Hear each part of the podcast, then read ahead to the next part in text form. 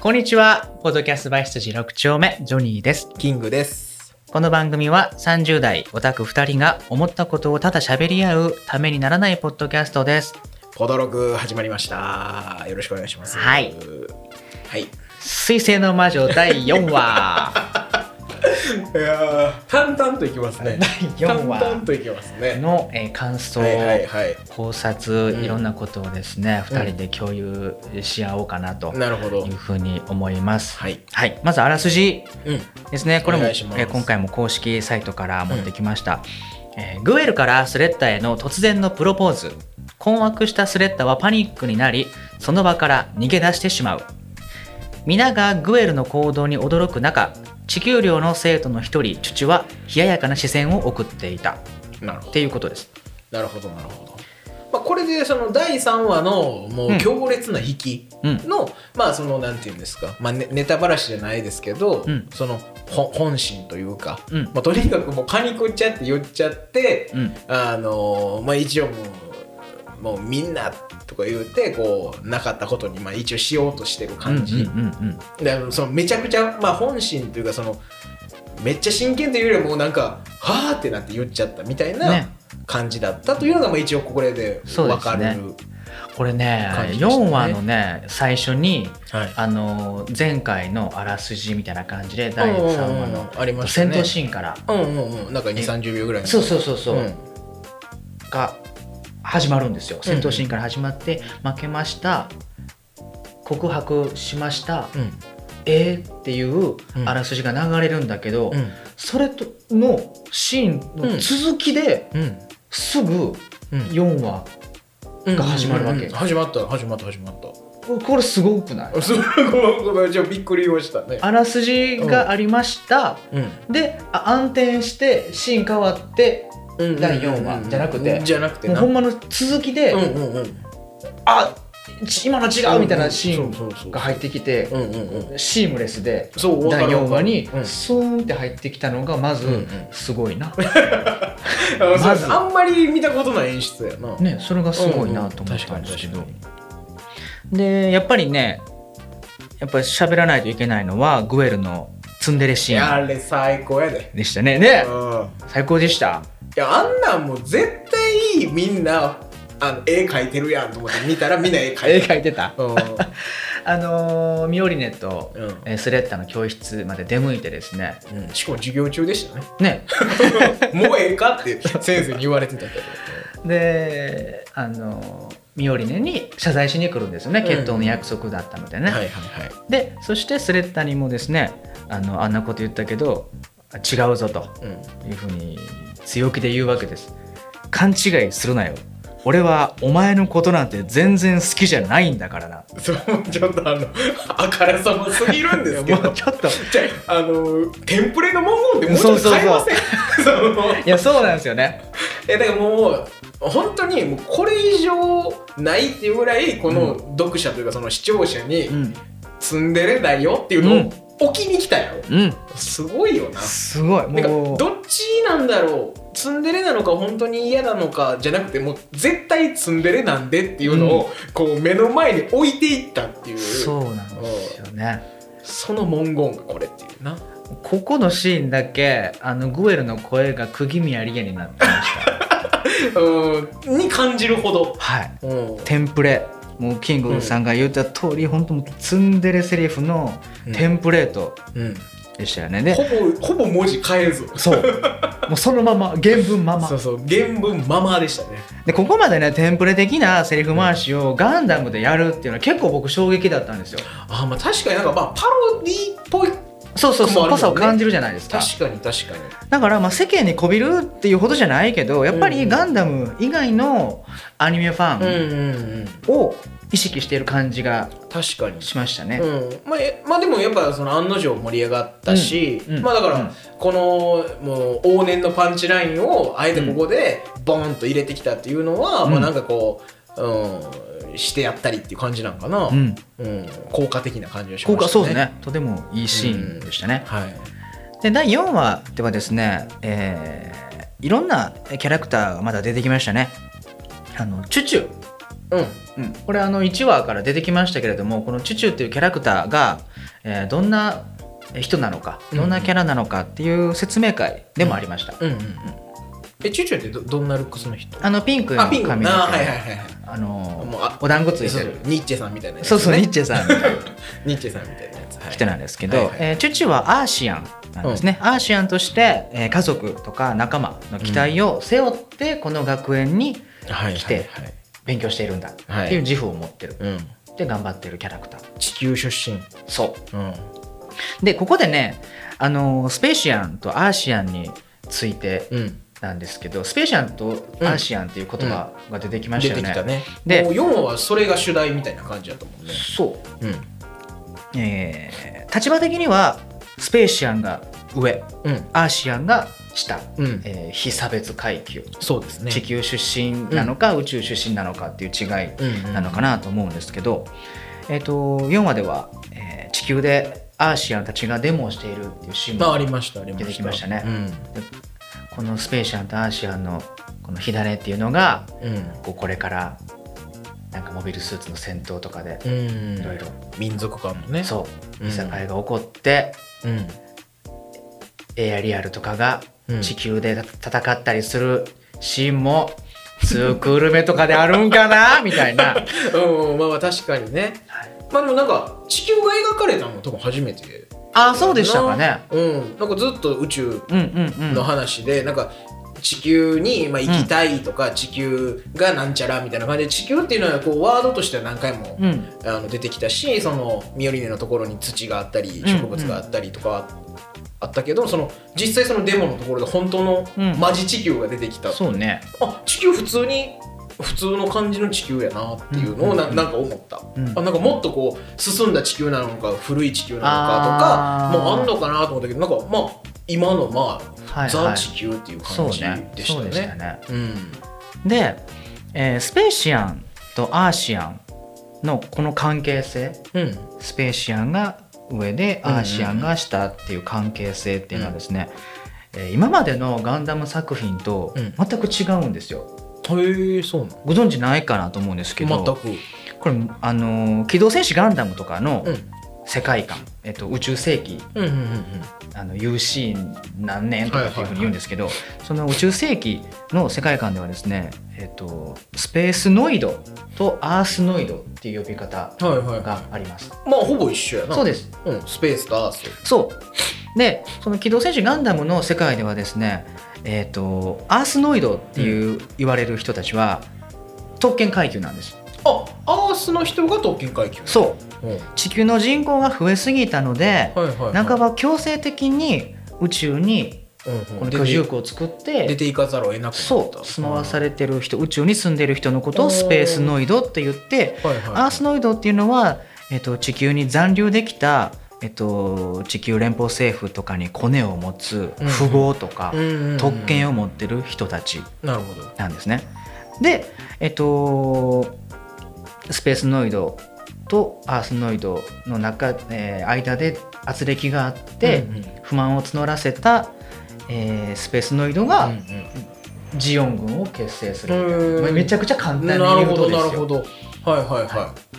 で戦争がい始まるみたいな、うんまあ、どっちかというと逆な感じやねそうなんです。ここれが関係性がね、うん今までのガンダムとはね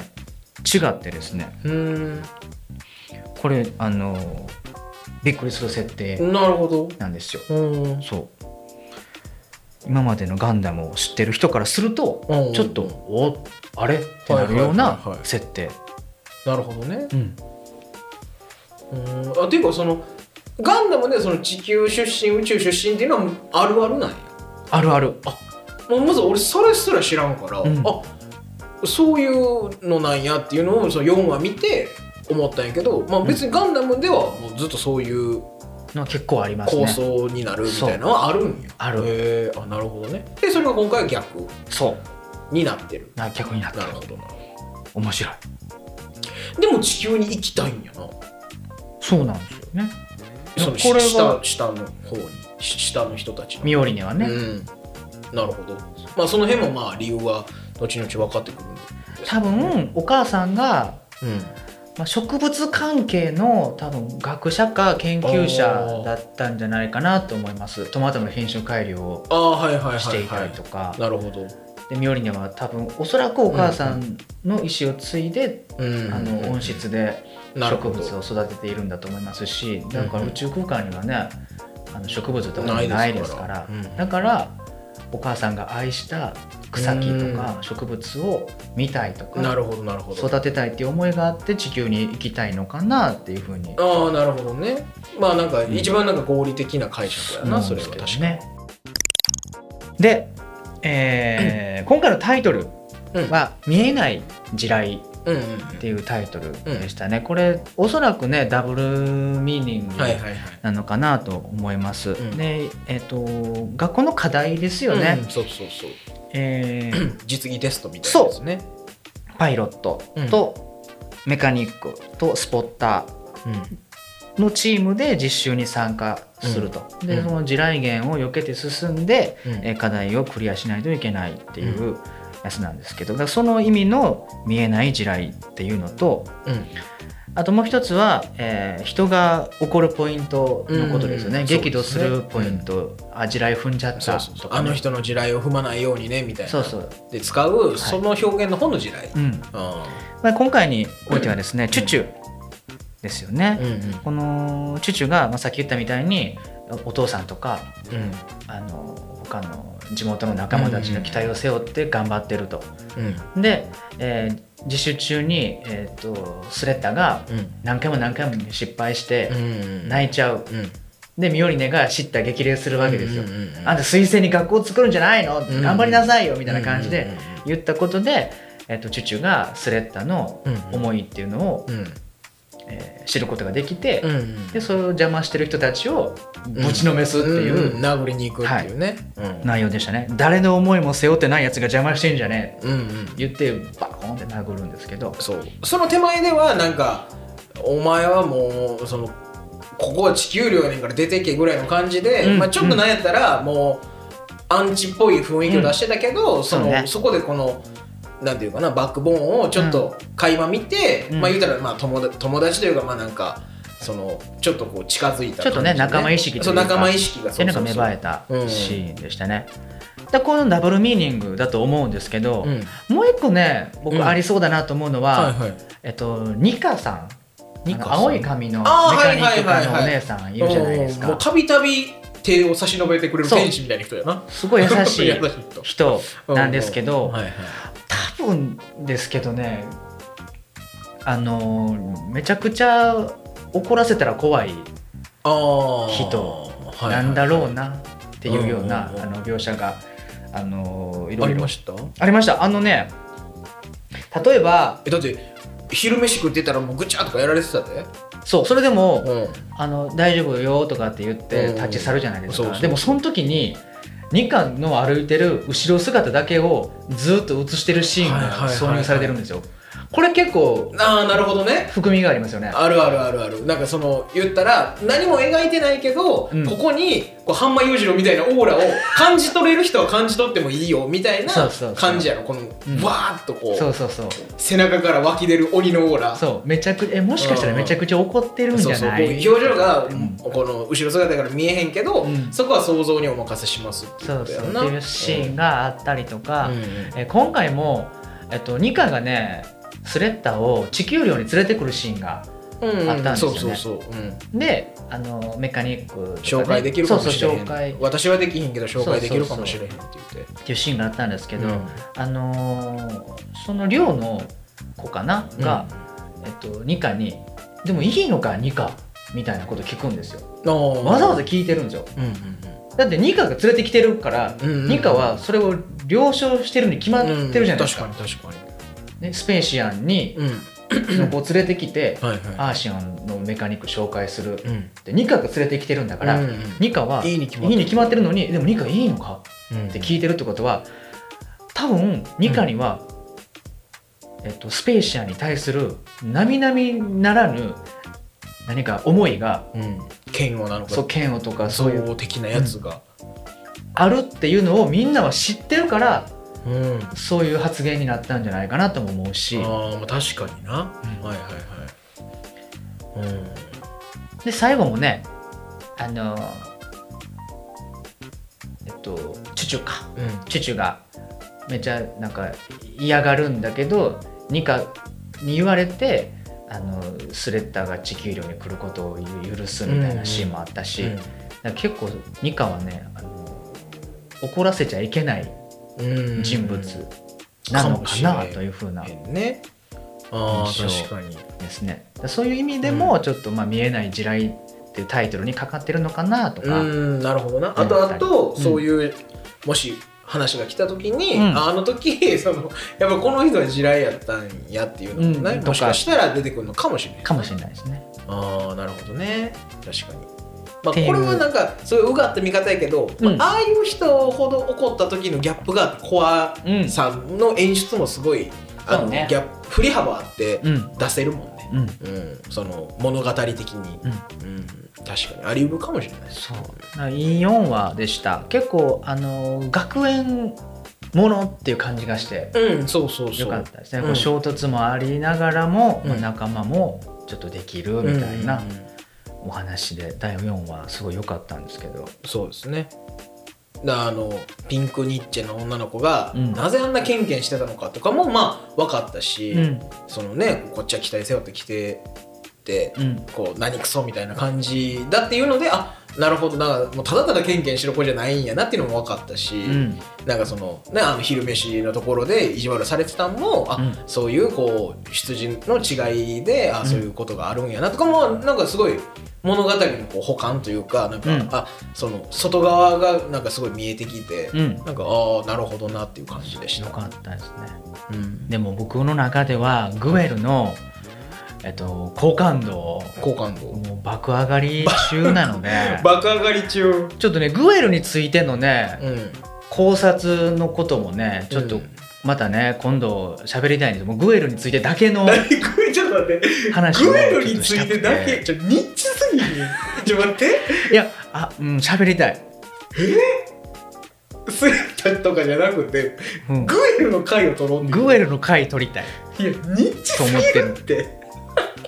思ってるぐらいあうんぐらいグエルは今かなりあのキャラクターとしてすごい魅力的魅力的ですねうーんなるほどねまあ4話はこの最初にすごいインパクト残したぐらいで、まあ、特うんに4話はそれ以降の動きはあんまりうんなかったけど、うんこう1から4話だけでもう語りたいぞっていう感じもうグエル がグエルがこれからうんストーリー進むにつれてどうなるのどうなっていくのかっていうのをちょっと想像確かに思いを馳せたいなって思いますね。もう今でもほんま血の底にの状態ですからもう、うん、すごい恥ずかしいところを全生徒にそう見られねて、そうねお父ちゃんにももう、ゴミくずのように多分見られてるでしょうから、家にも学校にもた居場所ないはいような多分そうね感じですから、まあこっからそのどうなんか多分こう気高い人やと思うから、うん多分またあのああいう人がまた努力してちょっと何か結果残したりするとやっぱこうグッときたりするんやろうなっていう。いやもうそんないいねいいいねいいシーン、いいシーンですよねまあ、想像できますもんね、うん想像に固くないですねうんやっぱ挫折したキャラクターこそやっぱ輝いた時すごくより、ね、輝くわ、かるわかりますやばいグエルガチ勢がおるそうちょっとねうんグエルのことはいだけを話す回もそまうたですね今度、はいはい撮りたいのでまたまとめてい きま すわかりました、じゃあその時はまた撮りましょうはいはいということでね、はい第4話の感想とか、まあ、ちょっとした考察のお話でしたまた5話の回で